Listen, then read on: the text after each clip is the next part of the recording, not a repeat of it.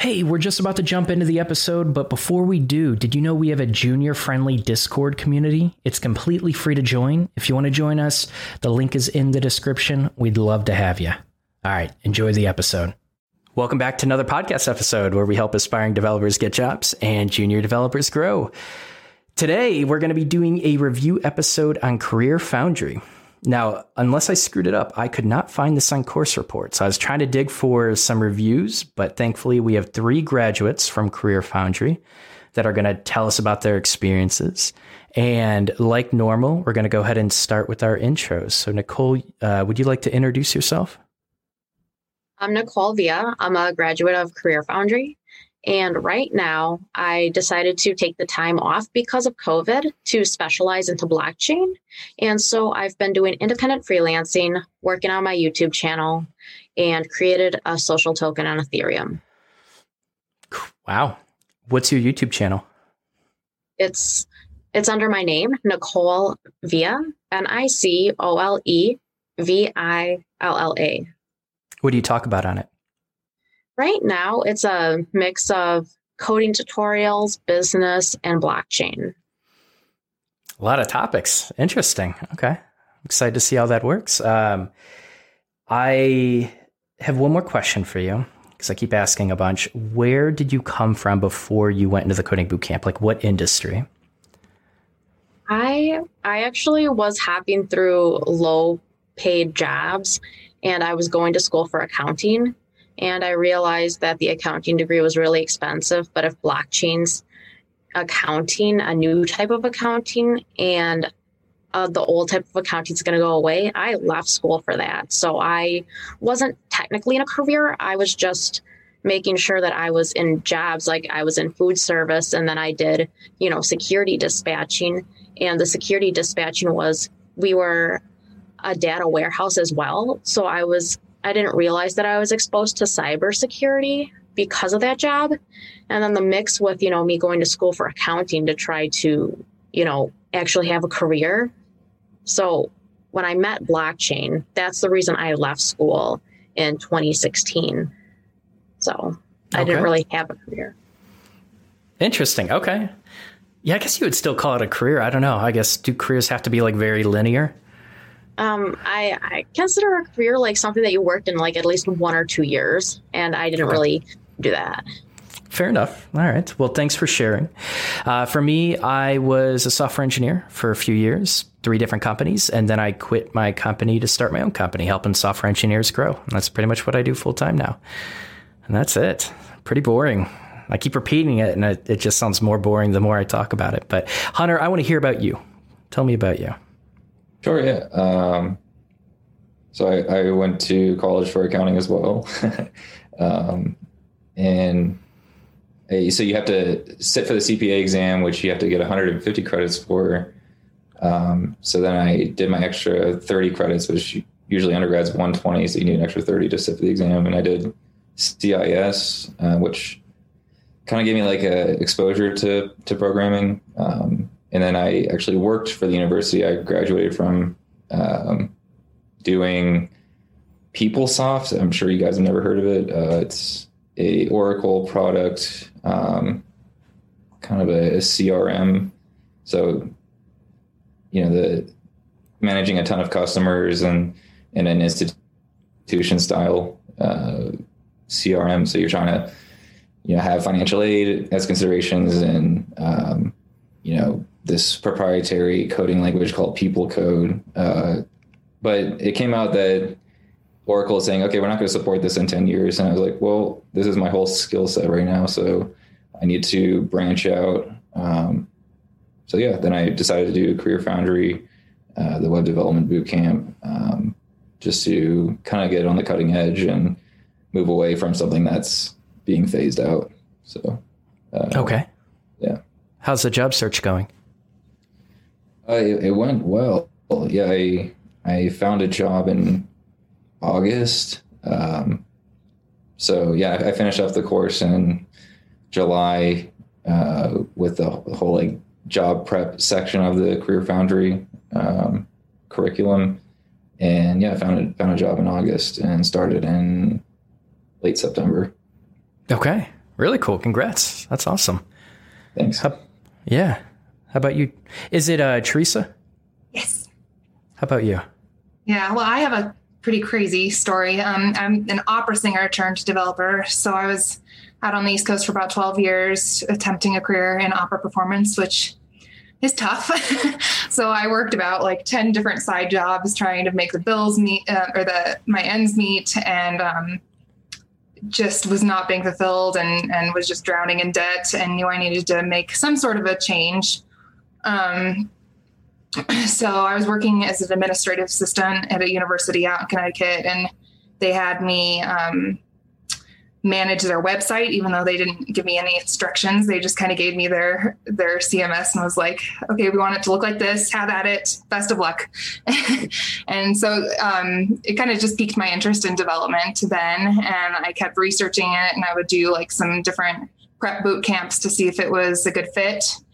And yeah, long story short, I ended up enrolling with Career Foundry. Um, I graduated in October, and am still in the job hunt.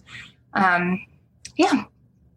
Very cool. Wow. So you definitely got exposure to actual work that provided people value as a developer early? A little bit. Yeah. Yeah. Brushed, brushed the surface, but it definitely piqued my interest. Okay. So that was the moment that you yeah. decided. Interesting. All right. Very yeah. cool. Well, I like hearing about different backgrounds, um, and also people bug me that I need to ask this question more. So thanks for sharing. Um, okay, let's dive into it. What do you think of the application process? I thought it was pretty straightforward. Um, I, th- I think the biggest challenge for me was was picking which bootcamp, because there's just so many. Um, uh, the selling point for me was because it was a flex plan, and I was still working at the time. Um, and I knew What's I was the flex be plan? Uh, it was that you could do it on your own timeline. So you didn't have any deadlines. You didn't have to finish it by, well, you did, but it was a long, long time that they give you. Um, but I knew I was going to be moving at the same time too. And this was pre-pandemic. So I was considering doing in-person boot camps. Um, but I think with the flex and total virtual and kind of the price range and reviews and stuff led me to this one. Okay. Was it pretty similar for you too? Yeah. So the, uh, yeah, I like that they had the different plans for sure. Um, and I, I don't know who you, Nicole and Teresa were talking with, but I, there was a guy, Derek, that I was talking to about, you know, different payment plans. And he like came up with like, oh, if you pay a lump sum now or within the next two weeks, you can get this percentage off. So it was like, yeah, it looks good to me. Um, but in terms of picking the bootcamp, it was more of what was the cheapest one that offered the most value and had a job guarantee. Those were kind of my three criteria there. Um, because yeah, I mean, in the end, you, you want to have a bootcamp that holds their value accountable or their, their offering accountable. So, um, I, I thought, you know, I, I was like looking at the other boot camps, and they were averaging over ten thousand, and Career Foundry was the only one that was like maybe, you know, in a lump sum was around five or six, something like that. I, I don't quite remember the exact amount, but, um, you know, it was equitable and it had the job guarantee, and it was, I, I, I did see some reports and people were pretty happy with it. So I was like, yeah, let's try this one. Okay. Yeah, it was about the same for me as well. I saw that they had the get job guarantee, and also a lot of other boot camps. I had considered a boot camp as early as twenty seventeen, and it was, you know, ten thousand back then. And then when I wanted to go into it, um, I had I had just left school, and I had a settlement from an accident, and I was just kind of like, do I want to spend the ten thousand? And later, I had found out a lot of these boot camps, they don't create their own curriculum. They use a lot of free resources.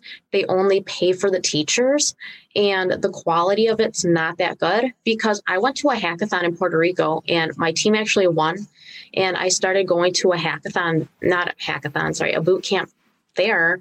And the thing was, is that they were doing this. And I didn't realize that it was so common. And that's the, what the boot camp in Wisconsin actually was doing was, was that a lot, I actually found out because like I went to hackathons, I went to community and code meetups first, because I wanted to be really sure that, you know, if I'm going to make a career out of this, I want to make sure that like I'm spending my money in the right place. And so I had started self-teaching for eight months and it was becoming difficult because it doesn't seem like there's a big community for self-taught developers. And I felt really isolated. And Career Foundry actually, like when I had started it, you know, they had the community, you know, the Slack channel, they had the, you know, the career guarantee, and it didn't seem like they were just being shoddy with their curriculum. They actually have a really nice platform.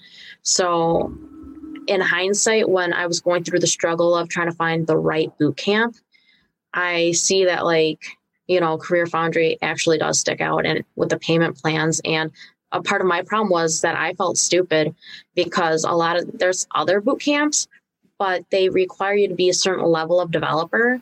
And they're very strict about how you get in, like Flatiron, you you have to have a certain level. I was I wasn't uh, up to par for, you know, Flatiron. I wasn't up to par for some of these other ones. Like they're really the other ones are really good, but they're also really expensive. So that's where I was at. Okay. It's interesting. So I asked how the application process was going, and everyone told me why. They they talked about it a little bit, but they told me why they chose this coding bootcamp. And I like that more. I think I might actually change the way I do these episodes because I think people want to know why you picked that coding bootcamp. It's a really interesting question. So first of all, thank you for that. Um, secondly, it sounds like, okay, so it is a cheaper coding bootcamp. And it sounds like they had multiple plans. Do you feel like they were very honest in terms of what it would cost? Okay.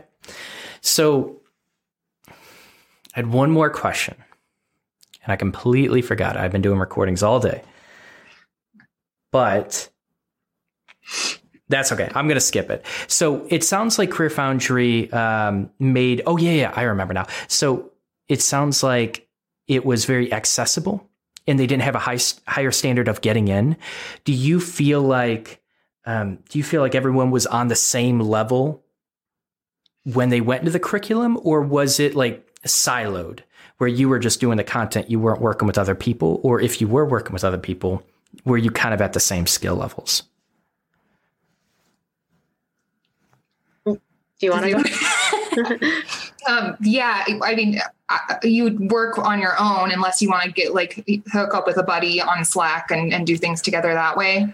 Um, I just worked on my own, so I had no idea kind of what other levels people were at. Okay. So it's a self-paced program. Yeah. And they they really lean on that. Interesting. Okay.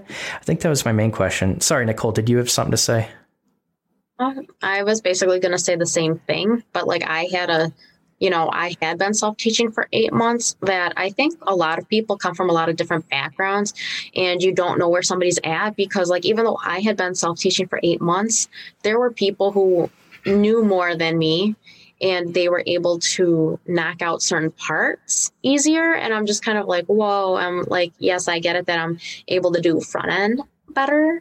But like, yeah, everybody was at a different pace. And it's kind of like, even though there's a low barrier to entry, it's good because the program's long enough versus a three month where, and that was the part like where I was really glad, you know, when I started researching these boot camps, you, if you're self-paced and you have a short boot camp, there's no way you're usually going to, they, I don't think they could offer a job guarantee if their boot camp was shorter because, you know, these boot camps are chugging out three-month students, zero to proficient, and they're hiding the reviews. And as far as I know, Career Foundry hasn't been really doing that. So, so okay, so it's self-paced. The content's already created.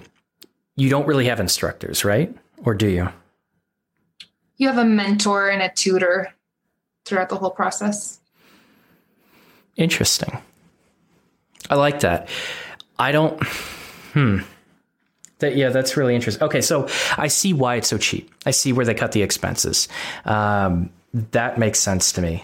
I'm kind of curious what they teach. Okay, I think we're ready for it. Let's dive into the curriculum. What did they actually teach you? Uh, so I think it's like most other boot camps, or at least the ones when I was watching your videos, you know, they start out with H T M L, C S S, and they actually break that whole H T M L, C S S section into like a separate curriculum.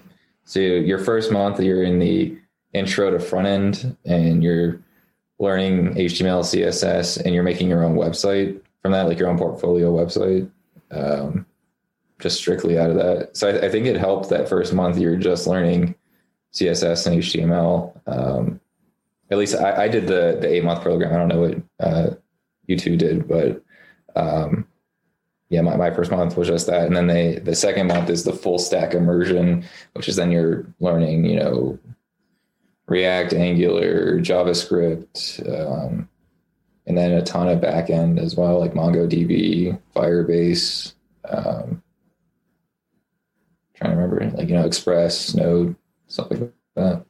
Um, and that's like, you know, the seven month you're in it for the long haul, like learning, uh, you're having to uh, submit assignments every week. And what I really liked about Career Foundry is like right when you log in, right on the landing page, it's like, bam, this is how much time you have left, and this is where you are. And I really like that part because, like, you always want to make sure you're a little bit ahead of, like, how much time you had left uh, in terms of how much you had completed at that point.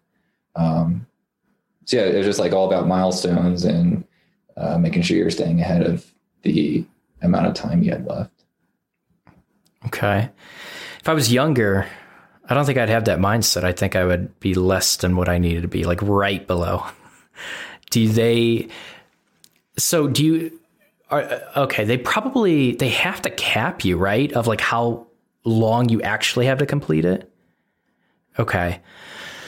Um, okay. So you have to, do they, do they like reach out to you if you're falling behind? I don't know if anyone's falling behind, if they want to talk about this, but like, do they reach out to you and try to get you going a little bit faster?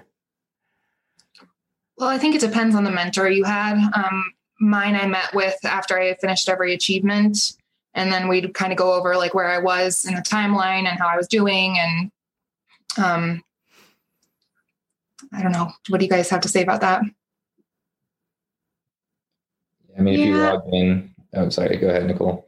Yeah, I would agree that it depends on the mentor. And I actually had to switch mentors um, twice. Twice. I, I had no problems with the tutors. I actually really liked my tutors.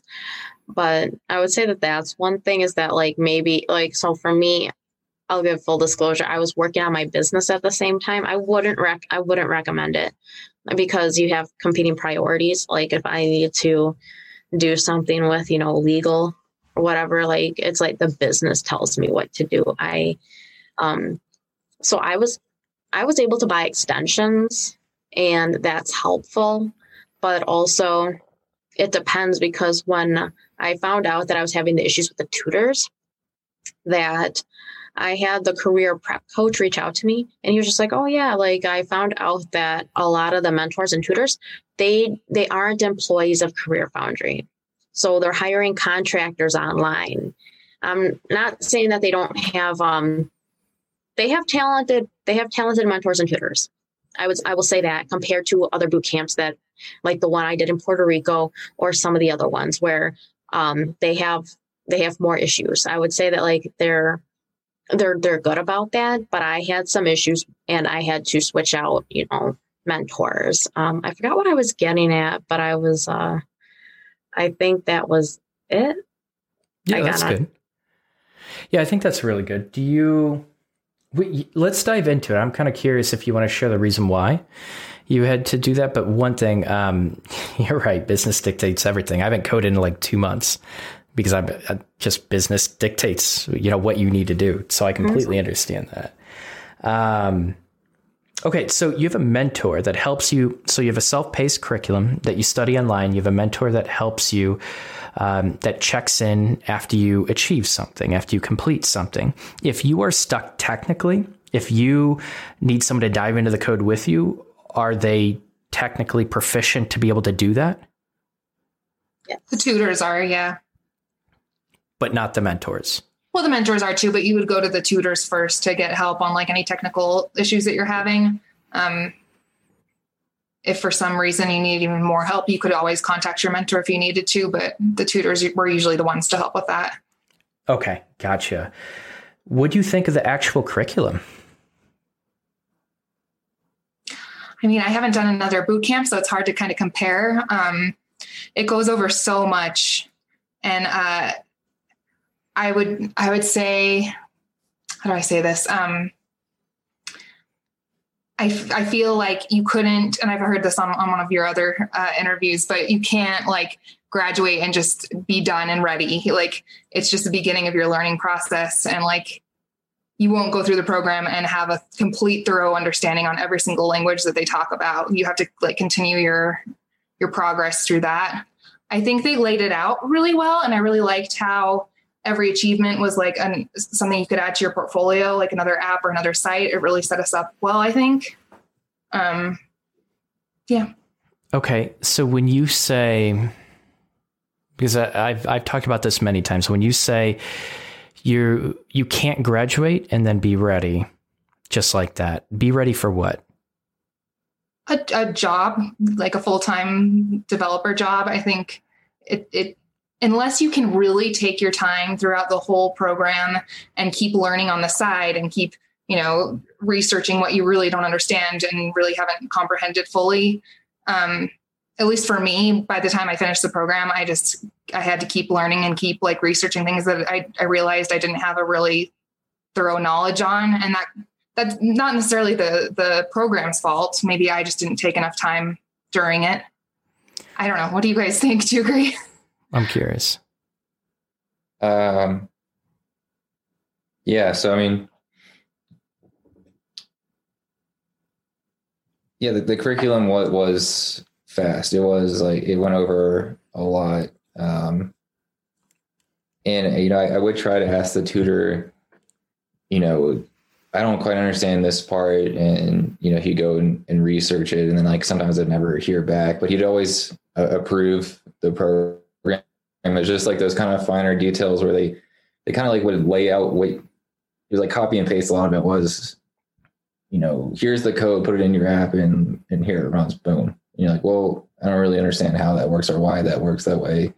Um, so then I, I think that's where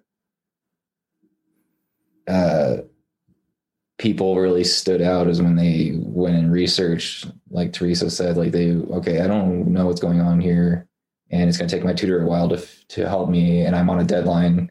You know, I don't want to, you know, get more extensions or whatever.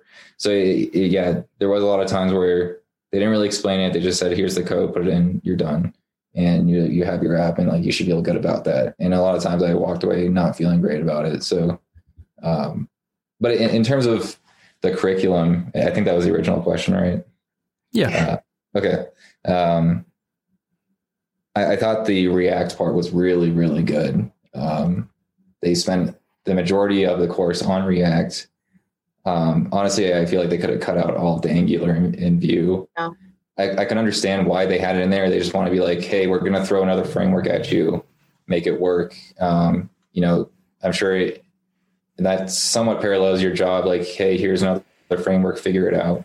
Um, and they're just trying to get you ready for that. But it also, to me, felt like a waste of time when it's like React is the framework, the, the web U I framework right now. And, um, The, at least the most popular, and with so much, so limited time, you should only be focusing on what's the most employable or the most sought after by employers. So I, I thought they did a good job of React, React, React. Like the last four milestones were all React, and, you know, making sure your app, your React app worked with Firebase or MongoDB or things like that. And I, I just fell in love with React, and I was like, and that in Career Foundry, I wouldn't have done that without it. So, um, it's really hard to navigate the web as a self-taught. I think what Career Foundry did the most for me with the curriculum was give me a roadmap. Like, what what is this? What is good right now? What is hot? What is going to get me a job? Um, I, I don't know. Career Foundry does. you know, that, that that's that's the feeling I got. So um, I, I kind of put my faith in that they were teaching me all the stuff that's that's um, what employers are looking for, and I just dedicated my time to that. Um, whenever they didn't explain something well enough, or you know, I was like, okay, I need to figure this out because this is important. So um, curriculum was good. I, I thought just a lot of the, just like the slight copy and paste parts were kind of got me thrown off and not feeling too solid and confident. So. Okay. Um, okay. I, I have thoughts. Um, Nicole, before I do though, um, similar experience, or do you have anything to add to that? Yeah, I would say that um, I have a different um, opinion on this. I mean, I, not really. I have the same opinion, but a different view is what I meant, because I was working on an education project in cryptocurrency before I started this. So when I had left school, I didn't expect to get funding for a project. And it was nice because I had two developers in Chicago uh, working on the M V P, the minimum viable product. And then I was self-teaching because I'm kind of like, you know, crypto winter, um, Facebook and Google were suppressing, you know, advertising for cryptocurrency. So I was kind of like, am I going to continue with this idea? And so having a little bit of, you know, focus on education with the program, I was probably able to articulate where I was struggling, why, but I didn't know the full why. I was kind of like, I think this is the problem. And they're kind of like, yes. Yeah. So uh, in the program, when I realized that I was uh, accruing technical debt, I think I was accruing technical debt on Node. Node is where I struggled. And when I realized that the modules of, because I was overlooking the curriculum, and I was kind of like, you know, something that's at the end of the boot camp should actually be further up, because I was also struggling on GitHub. I was struggling on GitHub really bad, and I feel like they should have gone over GitHub more in the beginning. They should have uh, laid the foundations of some some modules. It's not that they didn't cover them. That that's not it at all. I just think a lot of things that were in, you know, module four could have been moved up, because I was, what was it? They should have moved the advanced Um, ECMAScript six up, like, because they had advanced JavaScript at the end. But if we did JavaScript in the beginning, move that up. Otherwise, the curriculum was really good. I just felt that I felt strongly that they should have re- they probably should have removed Angular and all, some other things, because it felt like we were just rushing through it. And um, yeah, otherwise, I would say it's still a really good curriculum. Okay. Uh, I'm just processing. Okay. So let's go back to your original question, Teresa. Um, it wasn't a question. It was almost a statement that you made, that you feel like, or that you got out of my podcast, that um, a coding boot camp could not prepare you for a job. You weren't job ready. Once you graduated, you had to continue to supplement. So this isn't anything against you or anyone else, and it's more, um, this really challenges the coding bootcamp to deliver on this. It is one hundred percent possible for a coding bootcamp to have you job ready. one hundred percent possible. And so if you feel like you've had to supplement, and you know, some of the things you're sharing, and I'm, I'm going to go into more detail, but if you feel like you had to supplement, um, maybe that's something that the coding bootcamp needs to take a closer look at. And you had mentioned it. Uh, this is the first coding bootcamp where you learn React, Angular, and Vue. I would be really curious why they made that decision. If if you're learning different, if if you're trying to be more marketable, I think it's a waste of time. I think React is going to make you plenty marketable, and you can get a job working with Vue or Angular with React knowledge. Just the fact that you learned the conventions, or like why you a framework even exists. You know, what benefits does it bring? What uh, challenges does it bring? Um, and I, I think you can learn that with a single framework. So if you feel like you're advancing through that and you feel like it's going too quickly and you're not like really retaining it, or you felt like it was a waste of time, and um, even if you had like a, a little bit of an inkling that you should just focus on React, you want to get stronger with it, I think you have the right idea there. And I question why the coding bootcamp does that. I think it's a bad idea. I don't know why they do that. So I'd be really curious to hear. So what that allows you to do is focus more on the fundamentals. It sounds like they're already really strong with React. Um, it sounds like Node might have been a challenging portion as well. Maybe they could have spent more time with Node. Um, maybe they could have, like, I'm not sure why they ordered the way things the way they did with JavaScript, but maybe, Nicole, your suggestion is a really good one. But the part that really scares me is there's going to be no perfect curriculum. And it's a very hard thing for a coding bootcamp to deliver a curriculum where someone feels like they retained everything. That almost never happens. But what they should not be doing is when you come to them for that help, um, where they just deliver you this snippet of code and say, put it in. It works without actually walking you through line by line if you really need that understanding. And it sounds like maybe some mentors do, maybe some don't. All of you had mentioned it depends on the mentor. You hinted towards that several times. Um, so that worries me. And I think maybe that's a result of them having the tuition so low. And, you know, like I talked about it, I'm going to be releasing episode this Friday. I talked to C E O of New Camp where his coding bootcamp is two thousand dollars. And I challenge, like, what are you, like, taking out of your coding bootcamp? You probably stripped everything. Um, and he he gave me a lot of really good insight into what's being stripped to be able to bring that tuition that low. So obviously with the tuition that low, any coding bootcamp really, you make trade-offs with what you can afford. Maybe uh, if if I'd be curious, like, you know, you're just three students. I'd be curious what other people's opinions are. But um, if you feel like you aren't job ready by the time you come out of that coding bootcamp. Um, maybe it's just a feeling. Maybe it's your own confidence. Um, but in my opinion, like, I don't know. I guess I'm going back and forth between this because it's it's almost like a self-paced program with mentorship. It's almost, or like a self-taught program with mentorship. You know, something like Team Treehouse is like has their courses, has their instructors, and then like maybe tosses a mentor to help you weekly or something like that. So you... It's really interesting that they guarantee a job with a tuition this low. And Hunter, we're going to dive more into this. Um, you know what? Maybe this is the time to do it. You had brought me some links and some like really heavy requirements on that job guarantee, like the specific fine details of that. Do you want to go into that a little bit?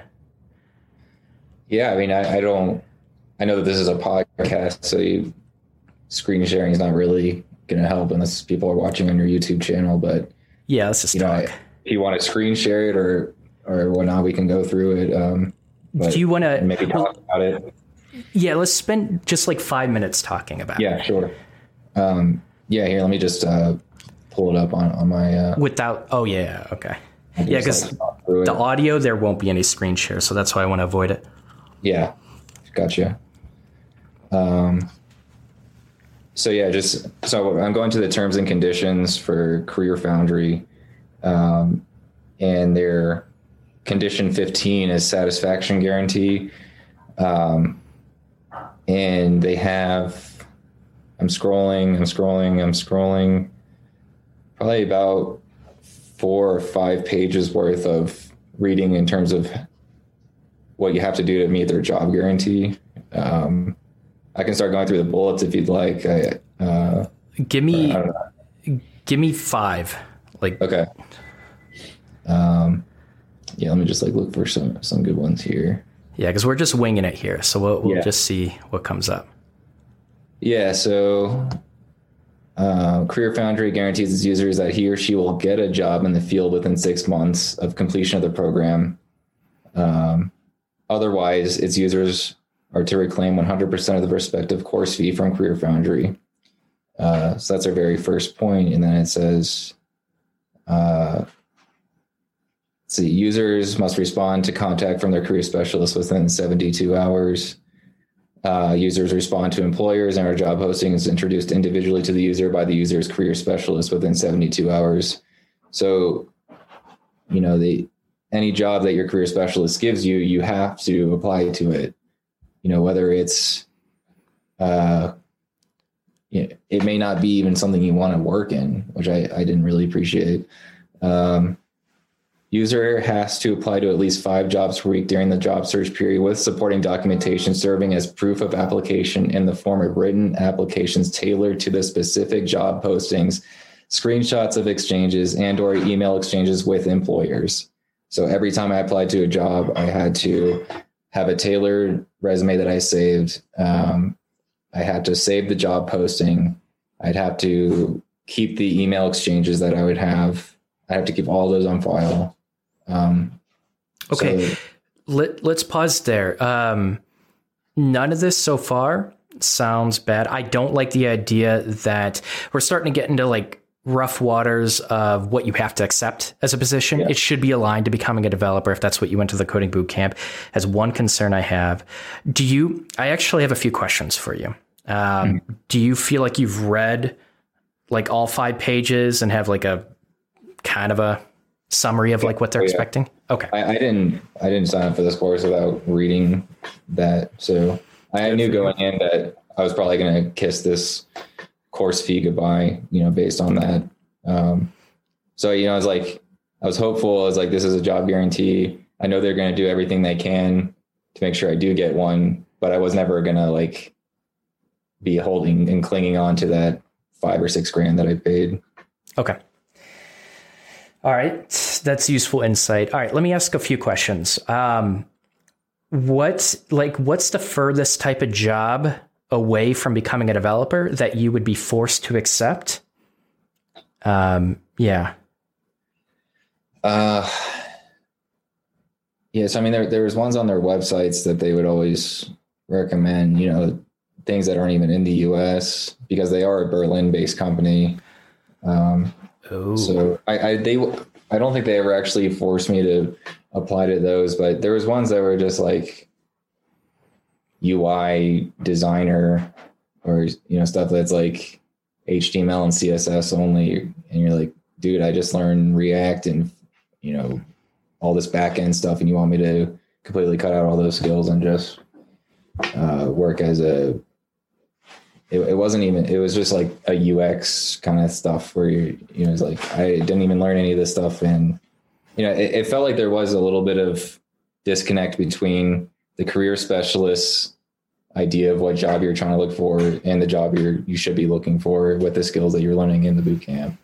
Um, okay. So it, I felt like there was a little bit of like, um, maybe I, I thought the, the job specialist could have been, or it was like your career, I can't remember the right term that they used, but they assigned you somebody in your job prep course that, you know, just kind of felt like they didn't know exactly what each program jobs requirements, like that these applicants should be looking for. I'm trying to like word that right. But um, yeah. Nicole, did, so, did, just so I, I want to be conscientious of the time that we have left. Uh, Nicole, right. Did you have something to add to that? Uh, yeah, I would say that with the contractors, um, all of our mentors and tutors were, for me, they were in different time zones. And that was a uh, difficulty was coordinating because my job prep person, I think he was based out of Italy or something. And, you know, this boot camp's in Berlin. So if I send an email to the student advisors, it's going to be on a different time zone. I'm in, you know, Wisconsin, you know, Chicago time zone. And with, um, I think when he was saying it was like the jobs not being tailored, that's because they're not employees. They were, I found out that they're contractors. And so it does remove a liability if um, one of these mentors or tutors does say or do something offensive. And that was kind of like my problem, that I had screenshotted this stuff and I, I nipped it in the bud. I brought it on head on and I had a contest with my bank, an extension that I had paid for that I need to get a refund for. But yeah, I would say that um, that's really the only bad thing I have to say. But because um, I was going to say about the curriculum wise too, is that when you have to drop the price, Career Foundry actually does a good job of keeping the value for the price. Let me say that, because in Puerto Rico, the the boot camp that I had won at the hackathon was about fifteen hundred dollars, and all the people graduating couldn't, were not job ready. That was a big difference, is because for that price, you're paying literally for the price of an instructor and other students were desperate to work as a software developer, but they're in an area where in the U S, we have more opportunities because if you're from a different country, you're going to get lowballed per your area, kind of like the issue with remote working right now. Uh, if, I feel like we're like happens. starting to branch off on like a yeah. lot. Oh, I can stop then. Let's come back to this because I want to hear this. Um, just just so I can like refocus on like the actual terms that we're agreeing to. Yeah. Uh, but we'll we'll summarize this. This is good. So thank you. Um, okay. So like it it seems like there's definitely kind of a discrepancy with um, how you how the interactions have gone with some mentors, right? Um, and I, I think that's really important to recognize. Now, would I, I I just have a couple more questions as far as like this this job placement guarantee. Um, so it sounds like you have six months or you get your refund. It sounds like you could accept a U like a U X or designer position. And if you don't, you don't get your refund, which one hundred percent disagree with that. That's uh, very, very misleading, especially if they're not advertising that, but they're advertising the job placement. That's sketchy. I don't like that, um, in my opinion. So what I would ask is, so you have to document everything. That makes sense. Screenshots. I agree with all that. I completely understand that. Now, um, do you have to like, they probably have like a salary that you have to accept, right? Uh, no, I, I think it's just if they offer you a job and you say no, then you lose the, the guarantee. So if so. they offer you a designer job for forty thousand dollars a year, maybe when you're living in a big city like Chicago, you have to accept? Yes. If you if they get wind that you were offered a job and you denied it in the field of web development, uh, you know, that's actually a, a good point. I don't know if it's even in the, in the you know, if they're saying if you have to get it in the field. I mean, you're hopefully applying to jobs that you want to get. Um, yeah. So, so I mean, if they, if they offer you something and you say no, and Career Foundry gets wind of that, yeah, they will not give you your return. So your, if they offer you a ten thousand dollars job, you have to accept it. I mean. Like I, you're I, starting to see the problem with this, right? Yeah, I mean, I see the problem with it. Uh, yeah. But I don't know if that anyone would really do that. I think that that depends yeah. on the career mentor then. I mean, I can't imagine having a career mentor who's like overseas because the job market is so different here, so that that must have been so tough. I, I was lucky to have one that was, you know, in, in Oregon, so she kind of knew what to look for, but she never pressured anything on me that wasn't in my path. I mean, it was more of like a conversation. To be honest, she didn't really send me many job postings at all. I think there was only like one or two times she's like, you should reach out to this person, and it was fine. It just, I think it just depends on the mentor. Okay. And so... yeah, it probably is on the mentor to hold you accountable for that. But if they don't have it in their terms of service with a minimum salary, like that's really sketchy. Because like if they are that confident, like if they pretty much have mentors where they feel confident that they're looking out for you and they don't actually back that up, because like if it's in the contract, that's what matters. Not what your mentor says or does, not how they act. It's what they actually promise, and that needs to be listed in their contract, because if they take you to court for anything, um, they're going to win it. You know, like it, it doesn't matter how nice your mentor was. It doesn't matter um, how kind or what they, they promised. Um, verbal agreements mean nothing, oh, like almost nothing. So it sounds like you have to hope for a good mentor. It sounds like you have to hope for a mentor that's not like just trying to pressure you into a position that's going to end up screwing you over. Um, That's important to recognize. So what I would encourage Career Foundry to do, and maybe this information is all inaccurate, I highly recommend staff to reach out to me and, um, you know, correct some of this if you feel like wrong. But we're, it sounds like, Hunter, you're just reading off, to, off of their terms of service. Uh, this needs to be in the contract. Most coding bootcamps will have a minimum salary that you have to accept in order to get like income shared agreements approved or refunds approved. Um, they need to step their game up with that. That's scary. And I think if you're going into this coding bootcamp, my recommendation, don't expect your money back.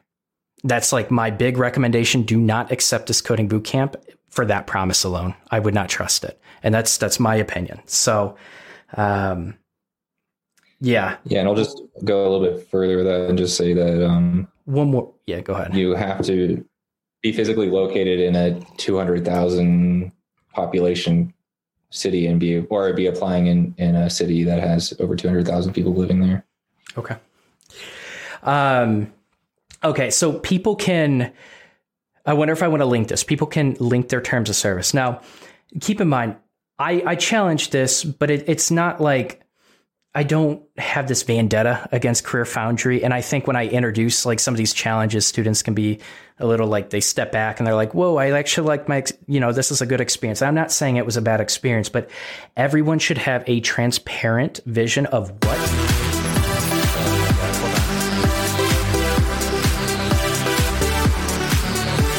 Hold on. I'm going to have to mute. Um, you didn't hear it at this really, really loud YouTube subscription alert that just went off my ears. And I know people in the podcast are going to hear it. So I'm going to have to silence that. So, um, completely lost my train of thought, but anyways, okay. So what I'm doing is I, I want to provide a, a, just a, a transparency, a window into exactly what they legally have to deliver on. And, um, to me, like if I was going into it, I would not trust that at all. Like I would, I'd put that money aside, that money, like I'm going to ex- not expect to get that back. Now, if you can do that, it sounds like it's pretty affordable. It sounds like as long as you get a good mentor, and it sounds like they're willing to trade out mentors if you're not having a good experience, that, um, you know, for the curriculum, uh, it sounds like the curriculum's longer than a lot of other coding boot camps. But um, I would, uh, I would be very careful about this job guarantee. I think you need to be, uh, hopefully I really you know, delivered on this. Okay. So we talked about that. I wanted to dive into it a little bit. I don't want to spend too much time on it, but I'm glad you brought it up, Hunter. I'm glad you messaged me about it. Um, I think like one of the final things before we dive into like how they helped you get a job is like, you talked about mentors. You talked about them delivering different experiences. You talked about tutors being a little bit more technically proficient. So we don't have instructors. We're not going to talk about the instructors, but um, like overall, like, what was your experience with the mentors? Let's uh, let's summarize that. Um, my mentor was great. Uh, um, I, I'm not sure if Teresa had Alexis or Nicole had Alexis, but um, she was really good. She was in the industry, had been working for years with React, and um, you know, she was brutally honest about. Um, sorry, oven's going off. Uh, she was brutally honest about.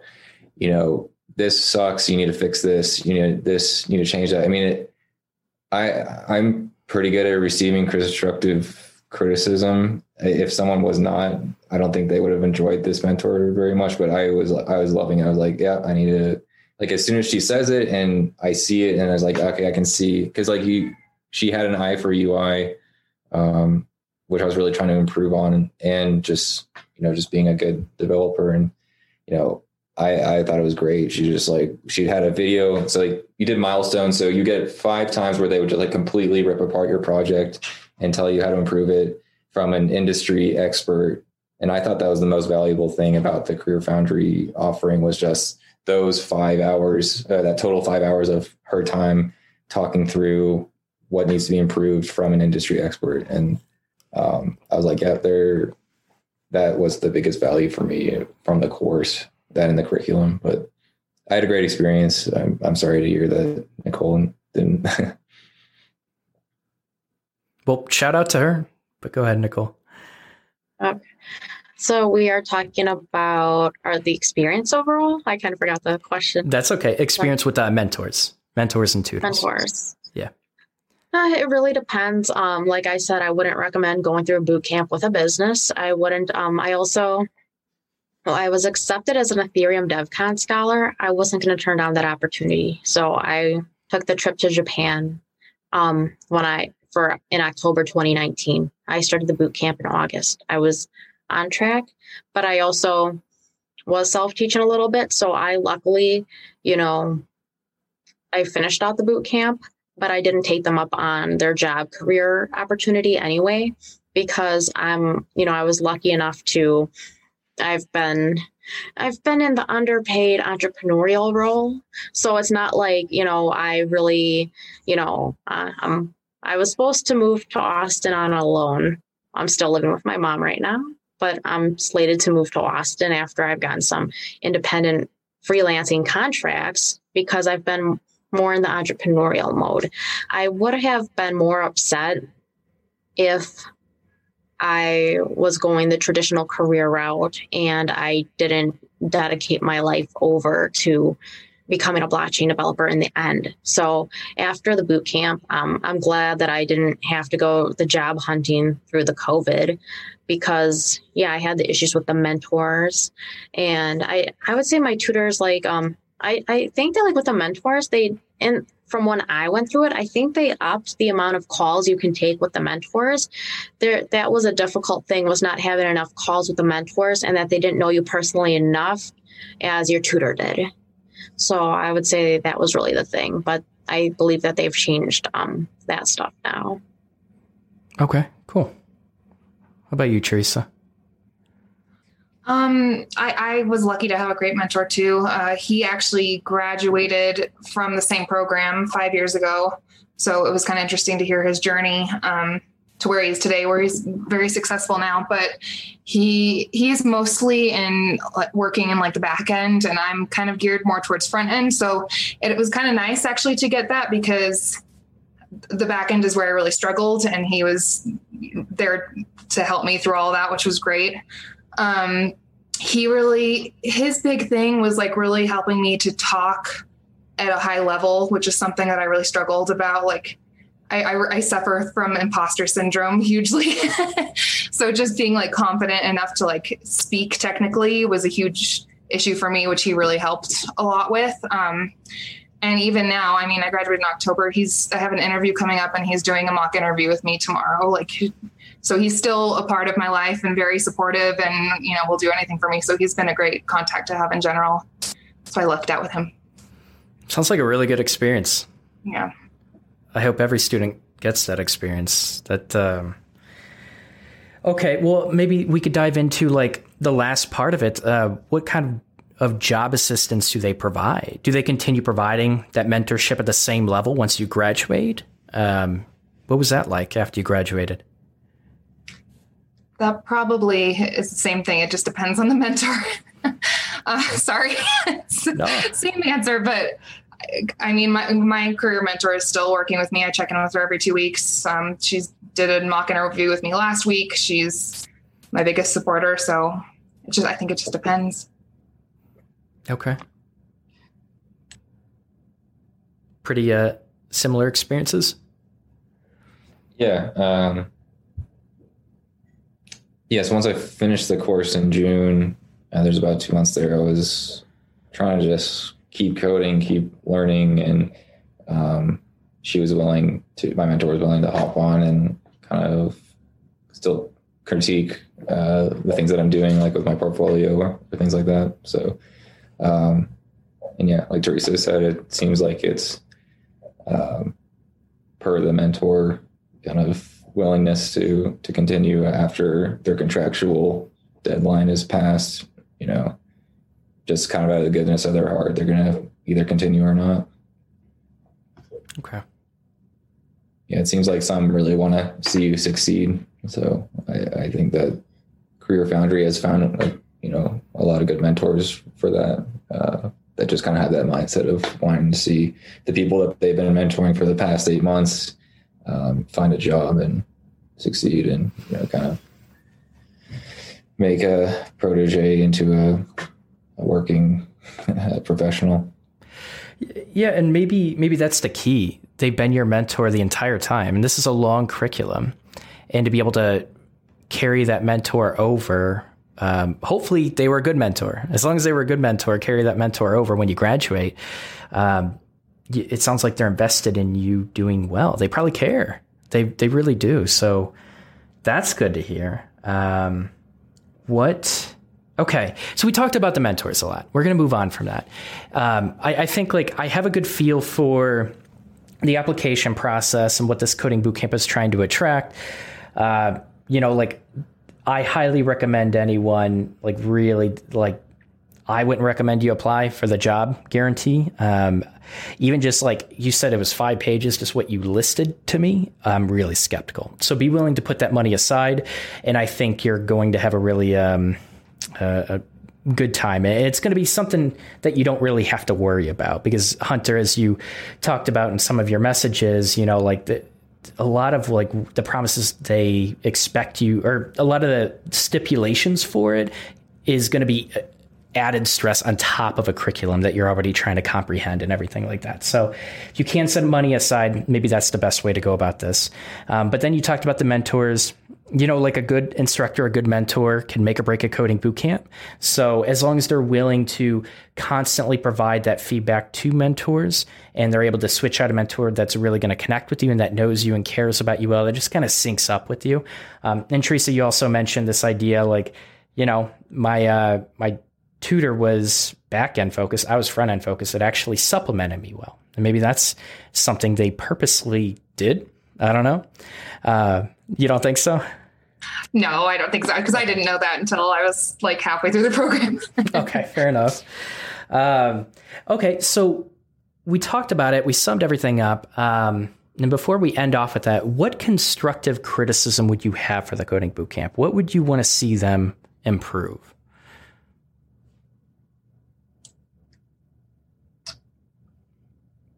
Feel free to take a minute to think about it. I could say one thing off the top of my head. I, I don't think, I mean, debugging is such a big thing in this world. And I feel like they don't, they barely brush on how to use the different debugging tools. And like, um, I, I felt like my tutor kind of just expected me to know how to use everything. And he would get kind of upset with me if I didn't like figure it out on my own, but I, th- I they could go in, in more depth on that. I think that would be helpful. Okay. Yeah, that's one I didn't even even think about. Uh, I was self-taught on that. Uh, yeah, I, and it seems like, you know, that might just be a, a for now kind of thing, but I, I really wish they went into more into functional React. Um, It was all class-based, if I remember correctly. Um, and that's, you know, it seems like the React development team is moving away from class-based development, uh, or like the class components, they're moving more into the React hooks and um, functional, you know, considerations. And it's a lot cleaner, a lot, a lot less code. So, you know, maybe next year they'll have that and that'll be great. Um, but it just, it seemed like for twenty twenty, you know, people are migrating to functional React, and that seemed like a good next step for their curriculum. I think that's a good suggestion. A lot of coding bootcamps are lacking on that. A lot of coding bootcamps are moving over, and a lot of them are taking too long to do it. So I think that's really good advice. How about you, Nicole? Anything that comes to mind? I would say probably the curriculum is the most thing, is that they're trying to cram too much. Like, um, I didn't like having to shove through TypeScript, especially if I'm not going to be, I, I'm I'm only considering TypeScript because of a new language that's coming out in smart contracting, but that's the only reason why.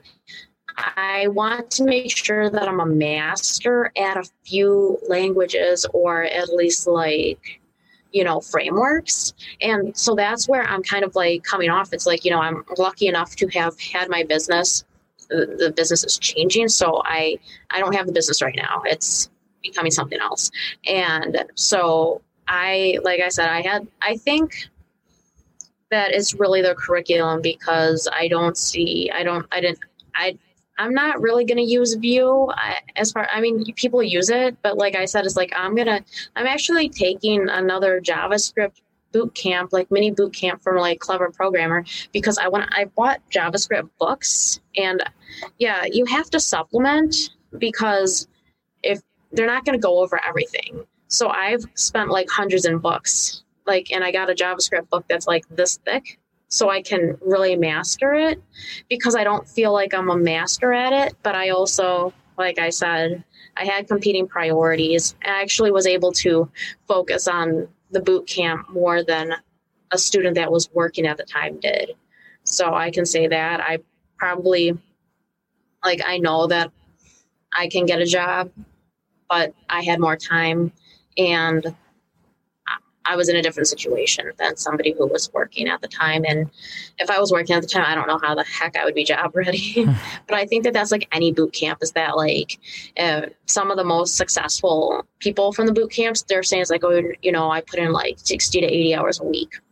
And that's really been the consistent story that I've seen. Otherwise, you're going to have to take months um, making sure that you learn your deficiencies. So, but otherwise, I think it's really the curriculum and where they placed things, because it seemed kind of hodgepodge at sometimes, but it's not bad at all um, compared to like current boot camps that um, that are just trying to maximize their profits, and they don't invest in the curriculum at all, and they just have the instructor, but then shuttle you to free resources. Okay. How long is the curriculum? Self-paced, and I know that's a really stupid question, but if you were to do it forty hours a week, how long would the curriculum be? For me, if I didn't have the Ethereum DevCon Scholars thing and I didn't have the business, I probably would have finished it three months early, because there's people who are up to pace and they finished the seven month boot camp with the full time in the, in about four or five months. I would have been there if I didn't have the competing priority. So that, okay. that was on me. Okay. Four to five months. How if about... you're up to par and doing like sixty to eighty hours a week. Oh, okay. Okay. Um, all right. What, so what, like seven months if you're doing it forty hours? Um, it was part time, I think, right? It was part time, seven months they expected. Um, yeah, was it, it was an eight. eight. Yeah, I started in September and my deadline was like end of June, I think. So yeah, around eight months or so. Okay. Yeah, I did. I did. I, I did. Mine started in May and it was supposed to end in December, and I finished it like three months early. But um, I was able to devote like pretty much all of my time to it, so I was able to finish a little early. So yeah, if you're working another job or if you have something else going on, it's it's hard. Okay, so part time around eight months. Teresa, you finished it a little bit early because you dedicated all of your time into it. It sounds like it's longer than a lot of other coding boot camps.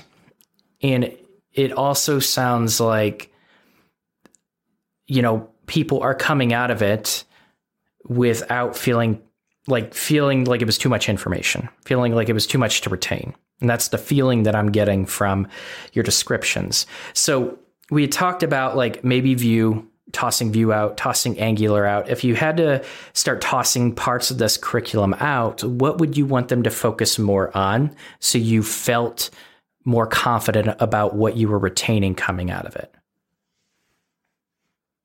I would probably say they need more focus on Node.js, GitHub, uh, React. I didn't like how I liked React just itself, but not React Native. Um, I would say JavaScript, that's really, you just, I would think more of the basics. I mean, I get it that like, you know, they want you to touch on certain stuff. Like they touched on Postgres, like S Q L. I really like that because you're going to need to know how to play with it for like a week or so. But otherwise, I just think that like there was a lot of stuff that was just, um, it was just too much, because I don't want to be a jack of all trades and a master of none. And that's the problem that I've, because we do touch on Linux in the course too and stuff. And the Linux has been helpful because, um, you know, I was able to be like, after the boot camp, I was able to just take like a three month break. My brain was fried, still studying eight months before. But the Linux part with the Ubuntu helped me go into the other program. And I will say this, um, Germany's really good with tech. So I think that overall, even though I have some gripes about where their curriculum is at with some things, it's still better than a lot of other boot camps. And you also have, it's like an international boot camp, all students from all over the world. So there's more diversity and you're not locked in to a, a language. Like in, in Milwaukee, they'll teach you stuff that's to the local tech stack. And Milwaukee is behind like Silicon Valley and all these other emerging tech places. It depends on where you're at. So I'll give them that too. Okay. So you felt Interesting. It feels like they lean stronger on the front end than they do the back end. Okay, that seems to be uh, that seems to be like just listening to everyone's story where they lean towards. Now, it's advertised as full stack. And Nicole, you had mentioned that you don't want to be a jack of all trades, so you didn't really like diving into Postgres. You get that they were exposing you to it. Um, does that sound? Oh, I like I liked Postgres. Okay. I didn't like some of the other stuff like TypeScript and gotcha. all the other stuff like Angular, because I know one's being deprecated. I think ang- there's a version of Angular that's already dep- deprecated already. Okay. All right. Um, it so most coding bootcamps that advertise as full stack are usually stronger on the back end, weaker on the front end. And so this is one that's stronger on the front end. And it sounds like they're lacking in getting you more comfortable with Node, getting you more comfortable with O R Ms or anything connecting to the database. And maybe ex- like if if this is this long of a coding bootcamp, I'm surprised. Like if I did toss Angular and Vue out, I would bring in like connecting uh, like Mongoose and Mongo or um, like I'm I'm personally a fan of like if you're a new developer, learn relational databases, understand how data connects and then dive into like a non-relational database. So, so maybe so like they did have Mongoose and, and models and MongoDB and linking it in with Express. I mean, it was a whole MERN full stack. Um, So there was a, quite a bit of, of back end uh, for sure. So um, would you say that they you felt more comfortable coming out with like being a stronger front end developer than you were a back end developer? Uh, yeah, I definitely, because I liked front end more. I mean, I think I just okay. focused on that more on my on the side, or you know, like you said, you could like most people are saying you're not going to come out being job ready. So I focused a lot more on the front end, but you know, I was still making full stack apps with, with MERN, you know, yeah, like full, like the whole range in terms of you'd have Express in there and, um, yeah, we'd be running with Node and then we have Mongoose models coming in from MongoDB. So we use like Atlas, I think it was called. Um, so yeah, I mean, I was like copying and pasting a lot of that when I was trying to make my own apps. Um, but so yeah, I wouldn't be able to branch out comfortably with just the knowledge from Career Foundry. You know, I, I had to learn a lot more on the job and um, things like that. So, would you feel confident that you were ready for a back-end developer position? No, professional? Yeah. No, no, no, no. Okay. Yeah, and that's that's a stretch for sure. I mean, if it was just like Express and Mongoose and MongoDB, like those kind of models in between, then maybe. But you know, anything. Yeah, you know, I did a lot of S Q L at my at my job before this. I mean, that's kind of an unfair advantage, but um, so I, I know S Q L pretty well, but they really lightly went over that in the Career Foundry course. Okay. Okay, so it's more front-end focused with what you come out of. Like they can advertise full stack all they want, but in my opinion, and I I don't know if I said this before. I probably said this before. I don't believe in like a true full stack developer. Every developer specializes in the front end or the back end. Every developer that I've met.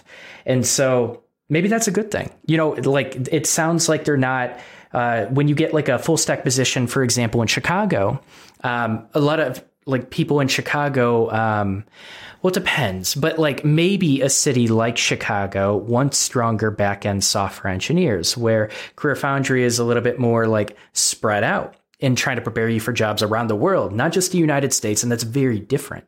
And so, you know, whatever, like if they chose to focus more on the front end, you know, I'm trusting that they did their research to say like, you're going to be more marketable across the world for this. So, um, I have to give them the benefit of the doubt, but I do agree that like maybe they need to find different things to supplement, even if it's diving back into the fundamentals instead of you learning three different frameworks versus just one framework. Because I have a strong opinion. You just need to learn one um, and you can pick up any other framework. React is probably, I mean, Angular is more of a full-fledged framework, but I, I think like if you learn React, you're easily going to be able to learn Vue and you're going to be able to pick up Uh, Angular just fine. So, all right. I, I feel like that's a pretty good summary. Um, and you know, keep in mind, I, I really like, I dug into it. I'm going to continue doing it for every episode. I dug into a lot of things that kind of like brought up yellow and red flags in my head because I want people to be aware of this. And I believe like every coding bootcamp they should, um, every student should be able to go to the coding bootcamp that serves them in their career goals, their personality, and they need to be able to have all of the questions lined up. Like, if I'm cautious about these things, maybe some other people shouldn't be cautious about it. Maybe that's not their priorities, but I want them to have this information so they can pick the best coding bootcamp. That's why I challenge this so much. So um, overall, it sounds like you had pretty good experiences, different goals. It was interesting seeing you align that. Um, so this is a good summary. If we had to give like one final piece of advice for aspiring developers, what would we say? Or maybe even like giving advice to your old self, like eight months ago, what would it be? I would say, um, when it, well, this is just when it comes down to, co- to picking your coding bootcamp.